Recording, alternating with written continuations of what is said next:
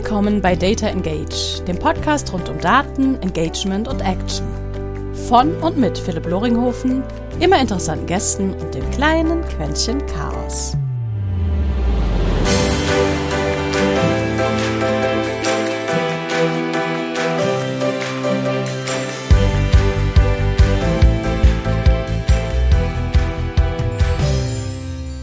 Und herzlich willkommen zu einer weiteren Episode Data Engage, einem kleinen Podcast rund um Daten, Marketing, Sales und alles, was wir sonst eigentlich so in einer Kundeninteraktion mit Daten tun können, um uns bei unserer täglichen Arbeit und um unsere Kunden bei ihrem täglichen Einkaufserlebnis etwas glücklicher zu machen.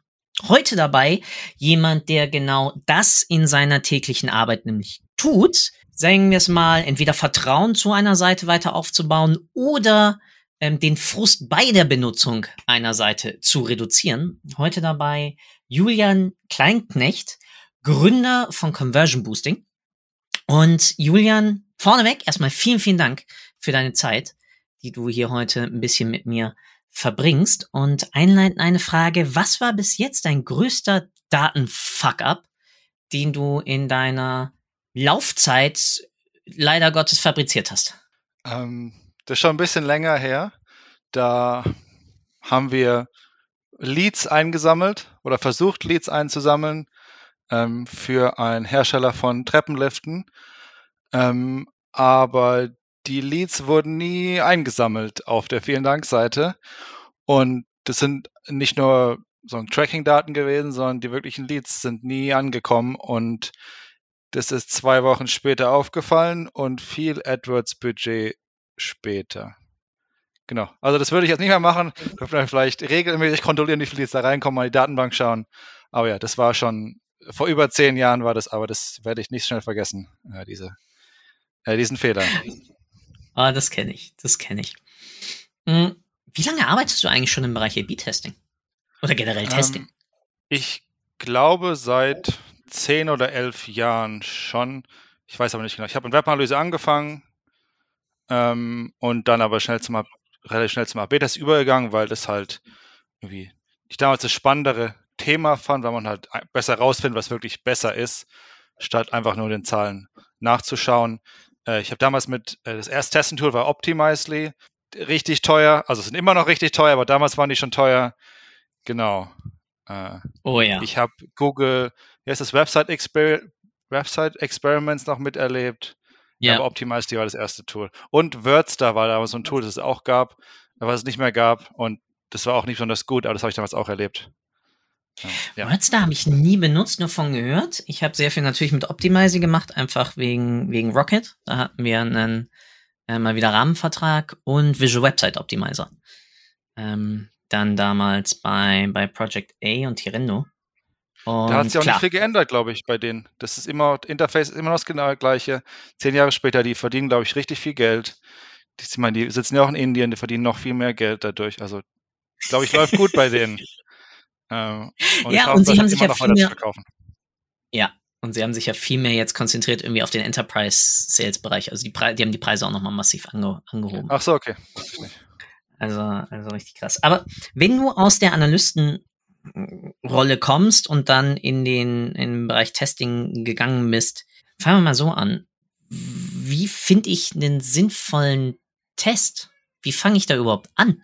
Ähm, also es sehr breite Frage, ich weiß. Genau, ich glaube, der wichtigste Punkt ist es, dass man da, dass man einen Test machen könnte, der auch erfolgreich sein kann. Das heißt, ich erzähle mal allen Kunden, wenn man einen Test macht und am Ende hat er negativen Einfluss, also erstens nicht schlimm, zweitens man hat trotzdem was gelernt, dass das Thema vielleicht nicht relevant ist, dass man es nicht weiter verfolgen sollte, dass man da nicht vielleicht nichts mehr zu reißen gibt. Aber wenn man einen Test macht, der nie erfolgreich sein kann, weil er vielleicht in einem Monat nur 50 Conversions sammelt, dann kann man sich gleich schenken. Also das Wichtigste ist, kann man, kann der Test überhaupt erfolgreich sein? Gibt es da überhaupt genug Conversions? Und das kann man natürlich in Webanalyse nachschauen. Äh, schauen, wie viele Conversions gibt es, die die Seite gesehen haben. Oder noch einfach macht halt einen A-Test, wo man das Test nochmal laufen lässt mit dem Targeting. Schaut danach, wie viele Conversions gab es. Das ist wirklich das Einfachste, wenn die Analyse im Testing, im Webanalyse-Tool zu lange dauern würde, A-Test laufen lassen, fertig.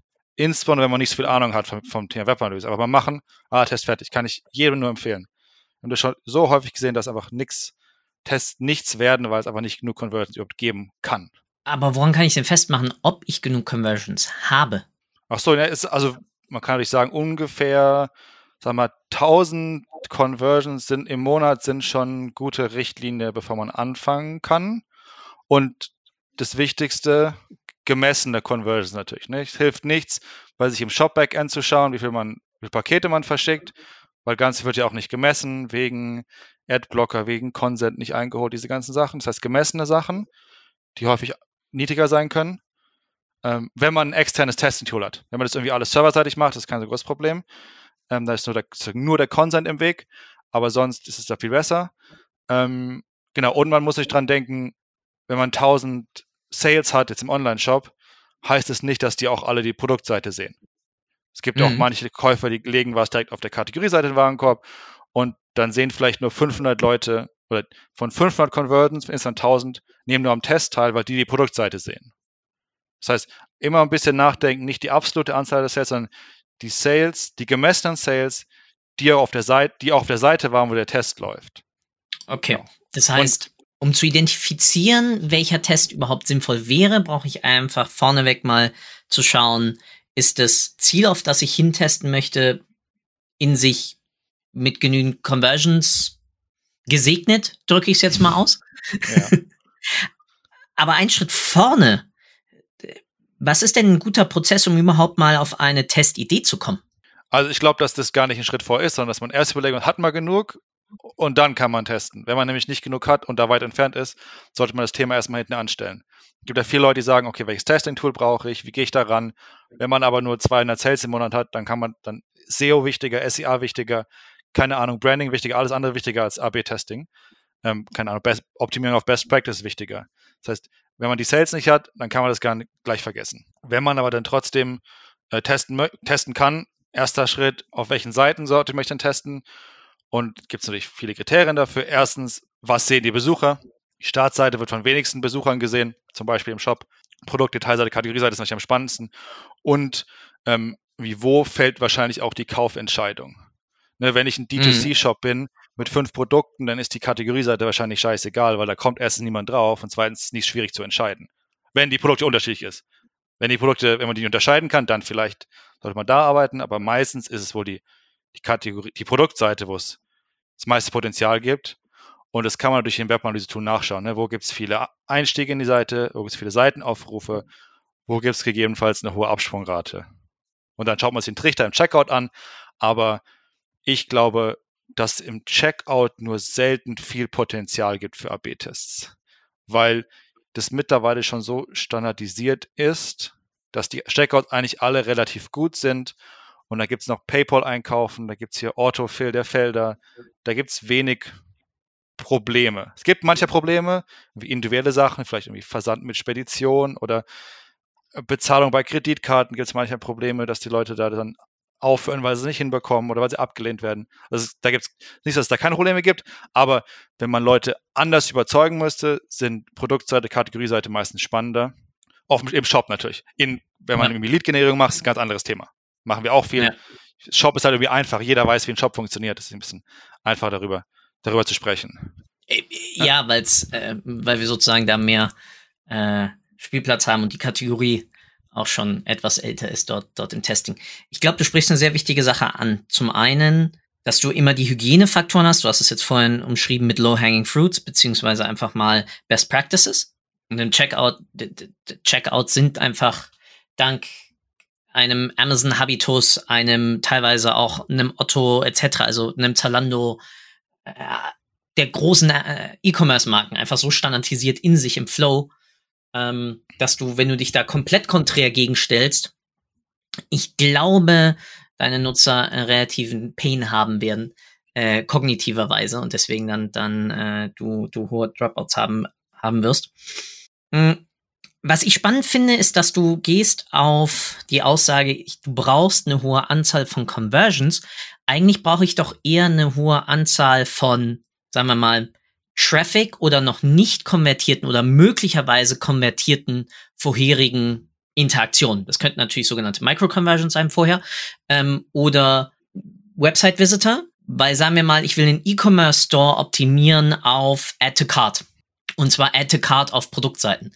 Dann, wenn ich da schon eine relativ hohe Anzahl habe und dementsprechend meine Conversion Rate ja schon ziemlich gut ist, dann ist es ja mathematisch, Signifikanz ist ja im Endeffekt einfach nur eine, eine Differenz zwischen zwei Messgrößen ähm, in, der, in der Gesamtprobenverteilung.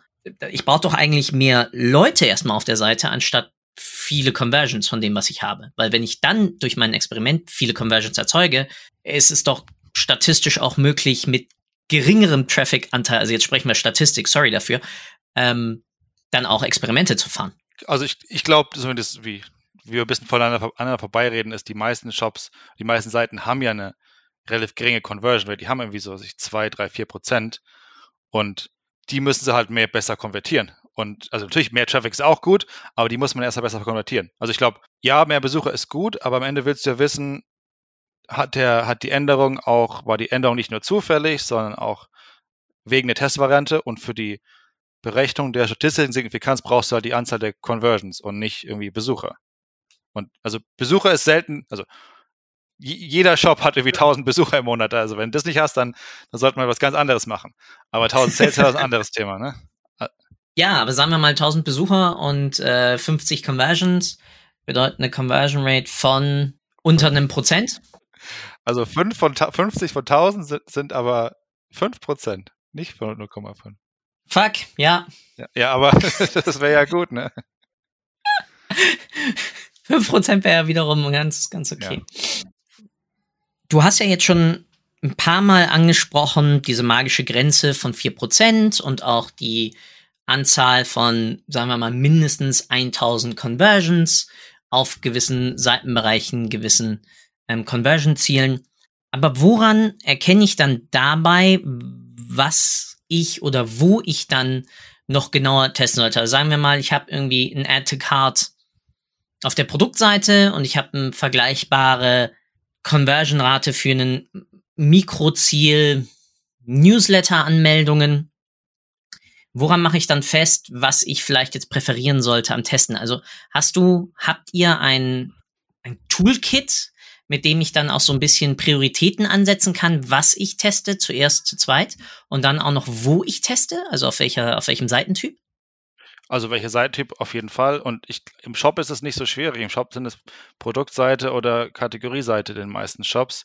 Und da ist es halt, also, wie ich ja vorhin, glaube ich, schon gesagt habe, Aufruf, eindeutige Aufrufe und Einstieg in die Seite ist wahrscheinlich die wichtigsten Themen. Daran sollte man festmachen, wo man optimieren sollte.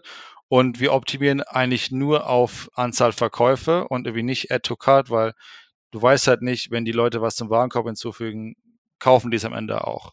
Also ich glaube, es gibt ja diesen Kompromiss, dass man sagen kann, okay, wir haben jetzt nicht genug Conversions für, für, für ähm, auf Sales zu optimieren, machen wir halt Add to Cart, aber das ist so ein bisschen fauler Kompromiss. Da würde ich lieber ähm, mehr in Traffic investieren, mehr in, was weiß ich, qualitativen Research oder mehr in wie Best Practice optimieren, Webanalyse, als in AB-Tests, wenn man auch so eine so ein suboptimales Ziel optimiert, wo man halt nicht weiß, wenn man mehr Add to Cards hat, hat man dann auch mehr Verkäufe.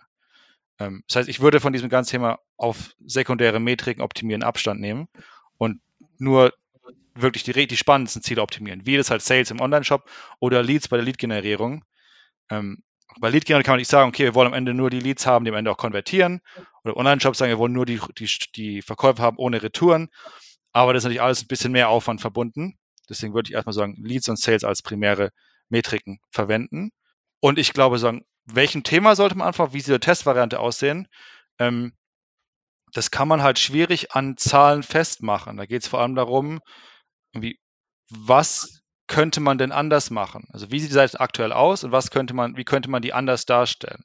Das nicht besser darstellen, sondern anders darstellen. Wenn jetzt irgendwie, irgendwie ein neues Produkt gibt und dann wird es halt auf eine die, das Wertversprechen wird auf bestimmte Art und Weise angepriesen, zum Beispiel, wir sind besonders günstig wäre die Frage, ist dann günstig die beste, was Leute besten überzeugt? Ist es vielleicht nicht, wir sind die Besten, um mal ganz plakativ zu machen. Ne? Was ist wichtiger, günstig oder besser? Das ist natürlich total ähm, vereinfacht, aber sagen, so kann man schauen, welche, welche Themen ziehen denn besser, wenn man Besucher überzeugen möchte.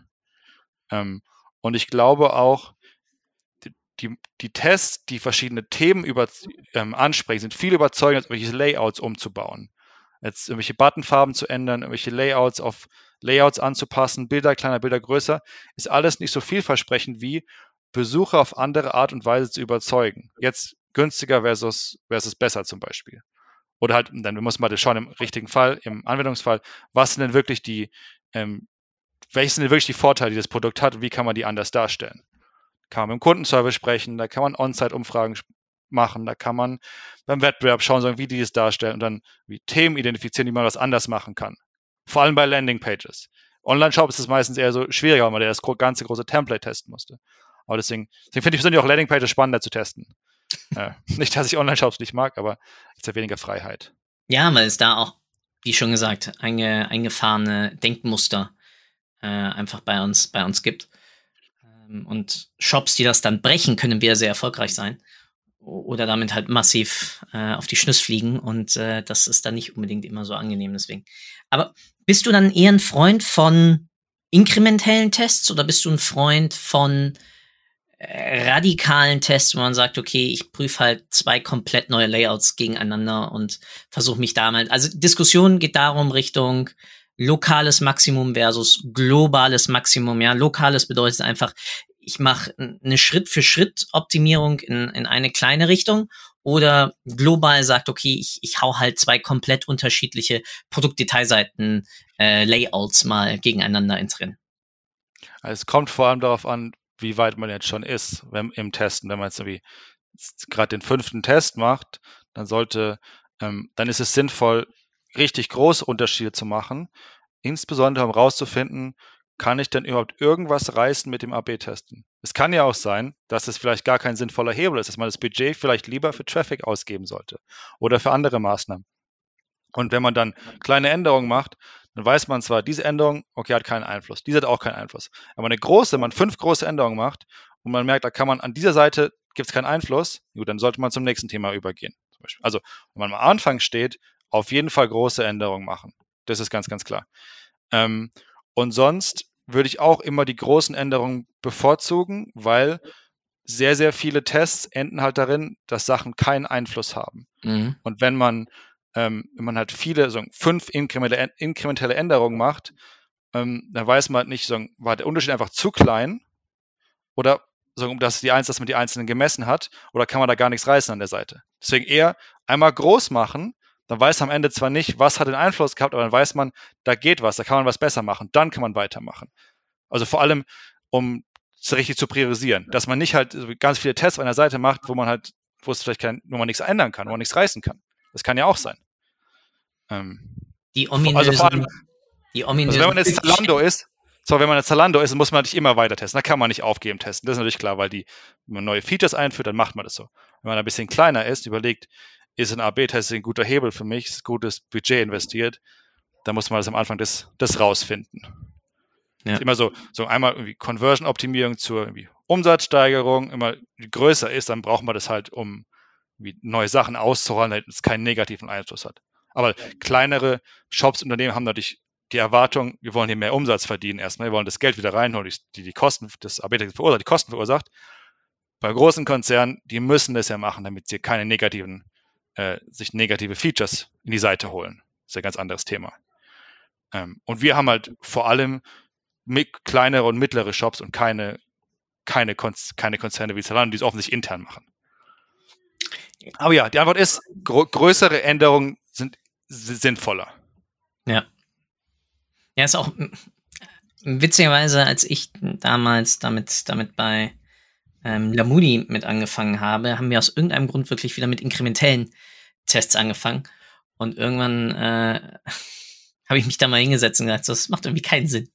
das macht null Sinn. So, ja. Designer, mein Designer wieder geschnappt und gesagt, so, wir machen jetzt radikale, äh, radikale Schritte. Ich weiß nicht, was mich damals dorthin gebracht hat. Doch ein Gespräch ähm, mit Philipp Klöckner, nicht Klöckner, Klöckner. Genau, äh, damals dazu war einer der, der Berater und aus irgendeinem Grund hatte er gefragt, warum testen wir eigentlich nicht mal das und das und dadurch. Äh, deswegen da, vielen Dank äh, für das Gespräch. Shoutout.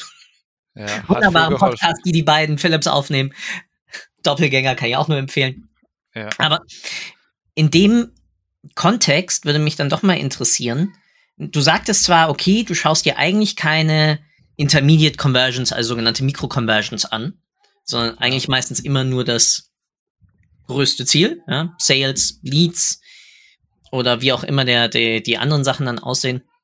Renewing, keine Ahnung was. Aber guckst du dir auch noch weitere Metriken trotz allem dann drumherum an, um dann, also besonders dann, wenn du eine finale Auswertung eines Experiments dann machst, um, um dadurch dann auch zu sehen, auch wenn es gescheitert ist?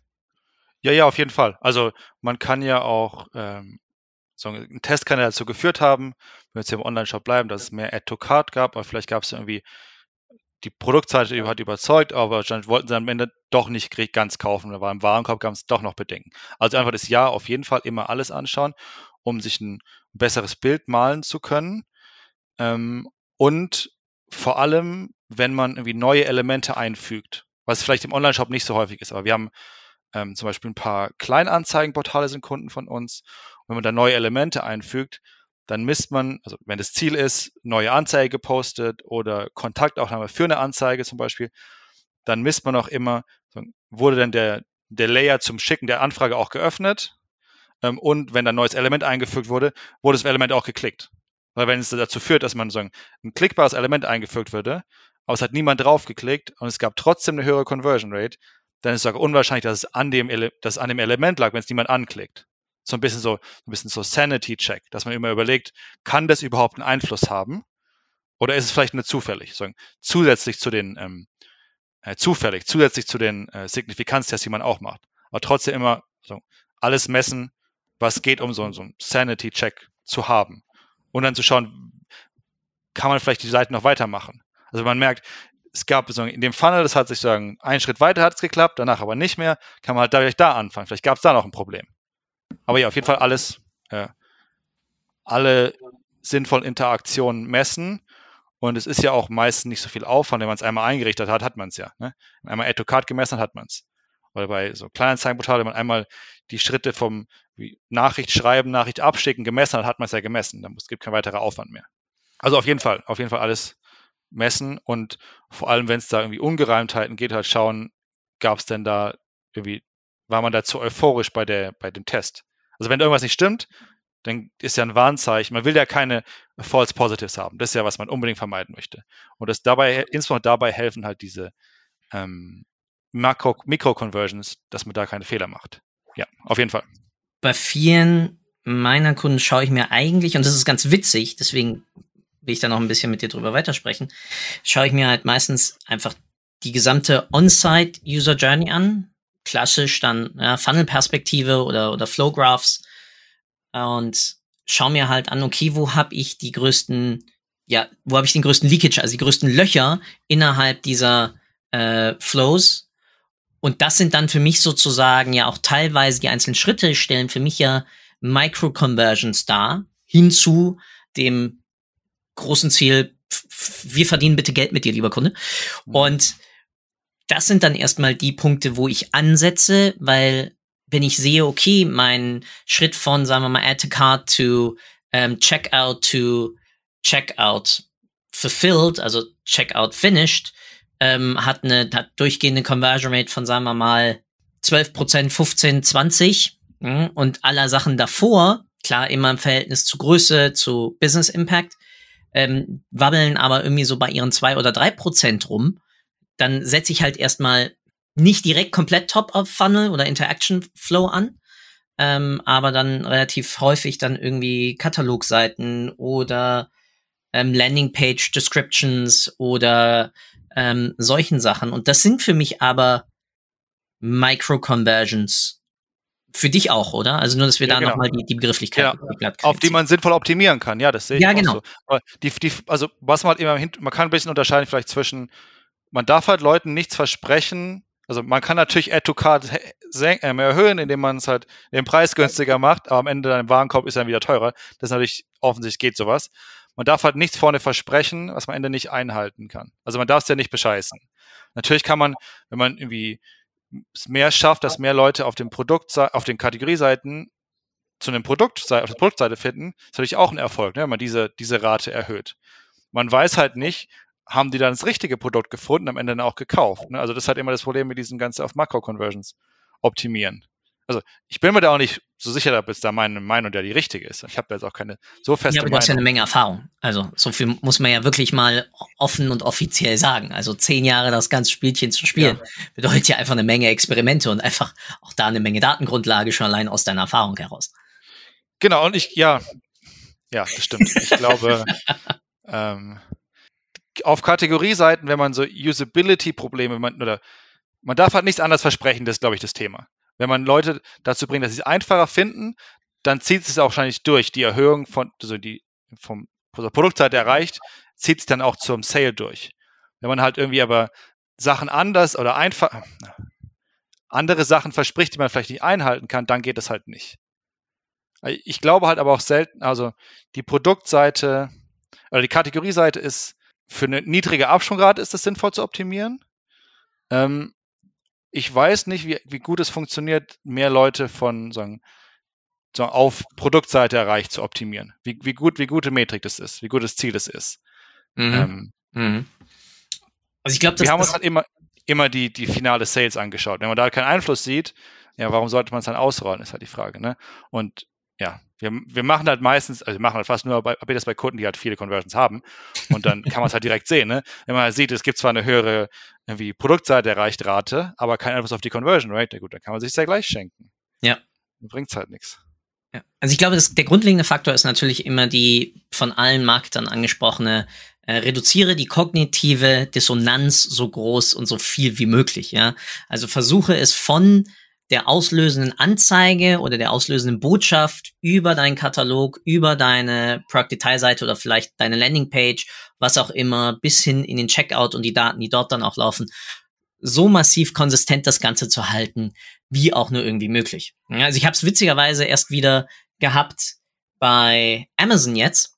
Ich war auf der Suche nach einer neuen Jogginghose und bin natürlich Prime-Kunde und selektiere mhm. natürlich dann immer in der Katalogfilterung Prime dann habe ich irgendwas anderes im Searchfeld eingegeben. Damit fiel Prime weg, habe aber eine Hose gefunden, die fand ich mega interessant. Die habe ich mir in den Warenkorb gelegt. Auf einmal sehe ich im Warenkorb, ich muss hier auf einmal Versandkosten bezahlen. Warum das denn? Bin wieder rausgesprungen, hatte keinen Bob mehr, hab mir dann gestern offline-technisch eine, eine ähm, Jogginghose gekauft. Klar hängt es natürlich mit meiner UX zusammen. Ähm, oder eher mit, nicht mit der UX, sorry, mit, mit, meiner, mit meinem Userflow. Aber äh, das fand ich gerade zu dem, was du, was du gerade über kognitive Dissonanz, ja, weil ich hatte es im Kopf drin. Ich bin Prime-Kunde, also keine Versandkosten. Auf einmal tauchten sie auf und auf einmal war ich weg. Ja, ist halt die Frage, ne? Wenn du, wenn du halt die, die Hose so gut wäre, vielleicht zeigt mal, zahlt man halt doch, zahlt man doch die, die Versandkosten dafür. Also intuitiv würde man natürlich nicht wollen, dass der Filter weggeht. Aber wenn, wenn die so viele Sales haben, dass die sowas testen können, dann können sie doch das machen, ne? Ja. Äh, also der, die meisten Shops haben das wahrscheinlich nicht. Die meisten Shops haben ja auch keinen Prime, ne? Also die haben ja keine Versandkosten vielleicht heute, aber ja, das ist natürlich auch was, was man, was man überprüfen könnte. Man, ja, man, ich glaube, man darf sich nicht so sehr vom, vom eigenen Storytelling, von sich selbst überzeugt sein, wie man das selbst macht. Weil man, man sieht es ja so viele Experimente, die halt nicht funktionieren. Man ist da total überzeugt. Das ist, um, das ist auf jeden Fall besser. Man sagt dem Kunden, ja, das könnte eigentlich auch so ausrollen. Dann macht man einen Test und hat halt keinen Einfluss. Und ja, man darf sich dann nicht zu sehr als Maßstab nehmen, ist, glaube ich, eine ja. Wichtige die Erkenntnis. Ähm, ja. Das ist bei allen Datensachen, ja, weil du packst ja immer deinen eigenen Bias bei allen Analysen mit rein. Ja, ja. Ob es nun irgendwie die Entwicklung einer KI ist, wo du deinen Bias reinpackst, welche Feature du selektierst, oder wie du einen Designer eine Seite entwirft, ja, und er war halt gerade, er hat halt gerade verdammt viel Anime geschaut und auf einmal läuft er voll auf äh, futuristic New Age, sonst was Design äh, steil und packt dir das halt auf einmal mit rein. Ähm, ja, die, dieser Faktor Neutralität und dementsprechend einmal kognitive Verzerrung so gering halten wie möglich oder kognitiver Pain, äh, genau, so gering halten und dann einfach den eigenen Bias so stark wie möglich rauskriegen. Welche Tricks hast du, wo wir gerade dabei sind, um genau deinen eigenen kognitiven Bias dann da rauszuhalten aus deinen Ideen? Äh, ich glaube, es ist viel, es ist sinnvoll, mit anderen Leuten zu sprechen, was das Einfachste ist, ähm, dass man irgendwie und dem Gegenüber auch sagt, hier kannst du mich gerne angreifen, wenn irgendwas unglaubwürdig ist, dass man sich eigentlich verteidigen muss. Ähm, das wäre, ja, das ist, glaube ich, das Beste, wenn man irgendwas, wenn man irgendwelche Daten rausgezogen hat. Und ähm, man muss sich halt vor allem auch bewusst sein, also sich selbst bewusst machen, welche, welche Verzerrung man hat. Also man will jetzt zum Beispiel mal B-Test-Auswertung, man will ja, dass der Test gewinnt. Also das sollte man nicht, aber das will man ja häufig. Man muss immer wieder Erinnerung rufen. Ähm, das ist auch eine gute Erkenntnis. Also wenn es jetzt negativ ist, ist es gut. Wenn es keinen Einfluss hat, ist es gut. Gut, dass wir es ausprobiert haben. Und funktioniert halt vor allem dann, wenn Kunden da auch an Bord sind. Ne? Wenn der Kunde sagt, ich will jetzt aber, äh, oder wenn man jetzt ganz am Anfang der Zusammenarbeit ist, dann will der Kunde ja ein paar irgendwie ähm, Gewinnertests haben, damit er sein Geld wieder reinbekommt, sowas. Das ist ja nicht so schön. Aber selbst in der Situation sollte man sich vor allem so zurückhalten, sich selbst und den Kunden zu bescheißen, immer bewährt, äh, bewusst sein, dass man äh, das nicht machen sollte. Dass man immer bei, eigentlich bei jeder Analyse, die man macht, jeder Aussage macht, mache ich es jetzt, weil es jetzt da steht oder mache ich es jetzt, weil ich es so will? Ja, das sind eigentlich, glaube ich, die beiden Sachen, die ich immer versuche, mit anderen Leuten sprechen und mir selbst mehr bewusst zu sein, mache ich das jetzt, weil ich das so haben will, das Ergebnis, oder steht es da wirklich da auf dem, in den Daten drin? Ja. Ja, dieses, das, das Hinterfragen lassen und auch Daten zum Hinterfragen nutzen. Ja, ist wirklich, ist wirklich die Grundlage. Sau spannend. Abschließend, wann darf ich mir überhaupt anschauen, wie die jetzigen Resultate eines Tests sind? Weil man sagt ja immer, sobald ich mir einen Test anschaue, Schrödingers Katze lässt grüßen, äh, verzerre ich ja sozusagen vielleicht schon die Ergebnisse. Äh, genau, also Statistik ist nicht mein, mein, mein bestes, bestes Feld, aber ähm, am besten schaut man nicht rein und beendet, also schaut den Test sich halt dann an, wenn man die vorher erreichte Zeit, äh, die vorberechnete Zeit erreicht hat. Wenn man sie ausschaut, wenn man annimmt, wir erreichen 5% mal Conversion, so viel Conversion haben wir aktuell, der Test braucht drei Wochen, sollte man am besten nicht reinschauen, nach drei Wochen entscheiden, hat es einen Einfluss oder hat es keinen Einfluss.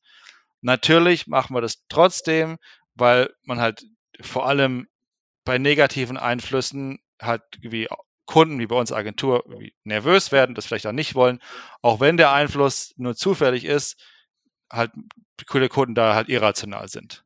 Aber halt bei Themen, wenn es positiv ist, da kann man das halt nicht so machen. Da muss man halt wirklich die vorher gewählte Testlaufzeit einhalten und dann halt die Entscheidung treffen und halt nicht vorher, nicht vorher abbrechen. Wobei auch da ganz spannend, wir hatten einen Test, der ist erst, wo das Testergebnis, sozusagen die Testvariante erst 6% schlechter war als vorher. Und klar, wir haben alle restlichen Environment-Variablen stabil gehalten, also Traffic, Botschaften etc., also wirklich dezidiert segmentiert auf einen Traffic-Anteil mit einer oder mit multiplen Marketingkampagnen, wo wir wussten, die laufen jetzt über diese, weil das ist ja auch immer ein großer Störfaktor. Und die Variante war dann zum Schluss, nachdem wir genau die errechnete ähm, Testgröße erreicht hatten, bei 12% besser also Uplift dann auch noch äh, und die, die Power auch des Experiments, alles so, wie wir es wie haben. Oder nicht, wie wir es haben wollten, sondern hat uns gezeigt, okay, es stimmt. Und das war ganz spannend. Also vielleicht muss man da manchmal auch diesen Urge dann unterdrücken zu sagen, ah, jetzt ist das aber. Ja, es hängt natürlich immer davon ab, wie viel Traffic drücke ich jetzt in dieses Experiment rein. Overall waren es 25 Prozent. Ähm, und berechnet hätte das gekostet, muss man jetzt auch mal ehrlich sagen, glaube zweieinhalbtausend Euro. Also je nach Shopgröße tut das natürlich weh, ähm, gar keine Frage, aber da muss man dann immer schauen, wie viel dann auch wiederum Vertrauen habe ich in das Ganze. Ist halt die Frage, wessen Geld wird hier, mit wessen Geld wird gerade gespielt und einfach experimentiert, ne? Wenn das der eigene, wenn halt der Inhaber sagt, der hat natürlich da ein bisschen anderes Verhältnis als ein Analyst, der kann das natürlich viel einfacher, einfacher entscheiden. Oder man selbst, dessen Geld ja dann nicht verbrannt wird. Ähm, aber ja, das ist natürlich besser, da rational zu sein und abzuwarten, was am Ende rauskommt. Ja. Also klar, wenn du auf einmal irgendwie 60 Prozent oder 30 Prozent oder sonst was, so ganz massiv krasse, dann, dann, ja, dann ist wahrscheinlich meistens läuft aber dann vielleicht auch irgendwas einfach im Messen falsch. Ja, genau. Da ist wahrscheinlich eher die Seite kaputt. Muss man halt vorher ähm, genug Vertrauen aufgebaut haben, dass die, dass die Qualitätssicherung sinnvoll verläuft. Und dass man halt Tests nur dann startet, wenn man wirklich alles in allen Browsern, in allen Szenarien durchgespielt hat. Ja. Mega gut. Mein Lieber, ich danke dir vielmals erneut für deine Zeit, weil sie ist nämlich um. Und ähm, wie so oft, wie auch schon vorne angekündigt in unserem Vorgespräch, zwei Bitten an dich. Erstens, was wünschst du dir, was die Hörerinnen und Hörer mitnehmen aus dieser Episode? Und, wie so oft, Der Abschluss der Episode gehört voll und ganz dir. Du darfst mir nur nicht danken. Und damit bleibt mir dann nur noch offen zu sagen, Julian, erneut vielen Dank and the stage is yours. Also, glaube ich, wichtigstes Learning ist, habe ich ja vorhin schon gesagt, das möchte ich nochmal wiederholen, keine Tests machen, wo man vorher weiß, dass sie sich nicht lohnen. Keine Tests machen, wo man eine 100 Conversions hat. Vorher nachschauen, wie viel man hat. Und wenn man, wenn die Zuhörer kann nicht genug Conversions haben, dann in andere Sachen investieren, vor allem in mehr Traffic.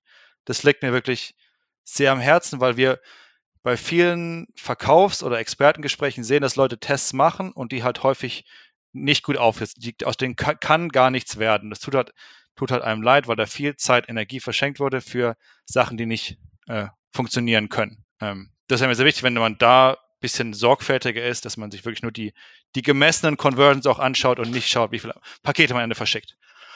Ähm, und für ähm, das, das, zweite Anliegen ähm, habe ich nicht wirklich viel zu sagen, außer ähm, wenn, wenn jemand eine, einen Shop oder eine Website hat, die nicht Standardsachen verkaufen, irgendwie ein bisschen, bisschen kompliziertere Sachen, irgendwie Subscription, irgendwelche erklärungswürdigen Produkte, dann schreibt mir, dann können wir darüber sprechen. Das macht nämlich wirklich viel Spaß und nicht so die, die Standardjobs zu optimieren. Mega cool.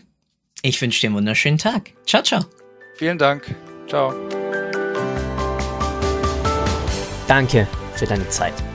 Ich hoffe, du konntest auch heute wieder etwas für deinen Umgang mit Daten mitnehmen und bist dem Warum ein Stückchen näher gekommen. Ich auf alle Fälle. Hinterlasse doch bitte eine Bewertung auf iTunes, Spotify oder von wo auch immer du gerade zuhörst. Das hilft wirklich sehr. Bis zur nächsten Folge bei Data Engage. Dein Philipp.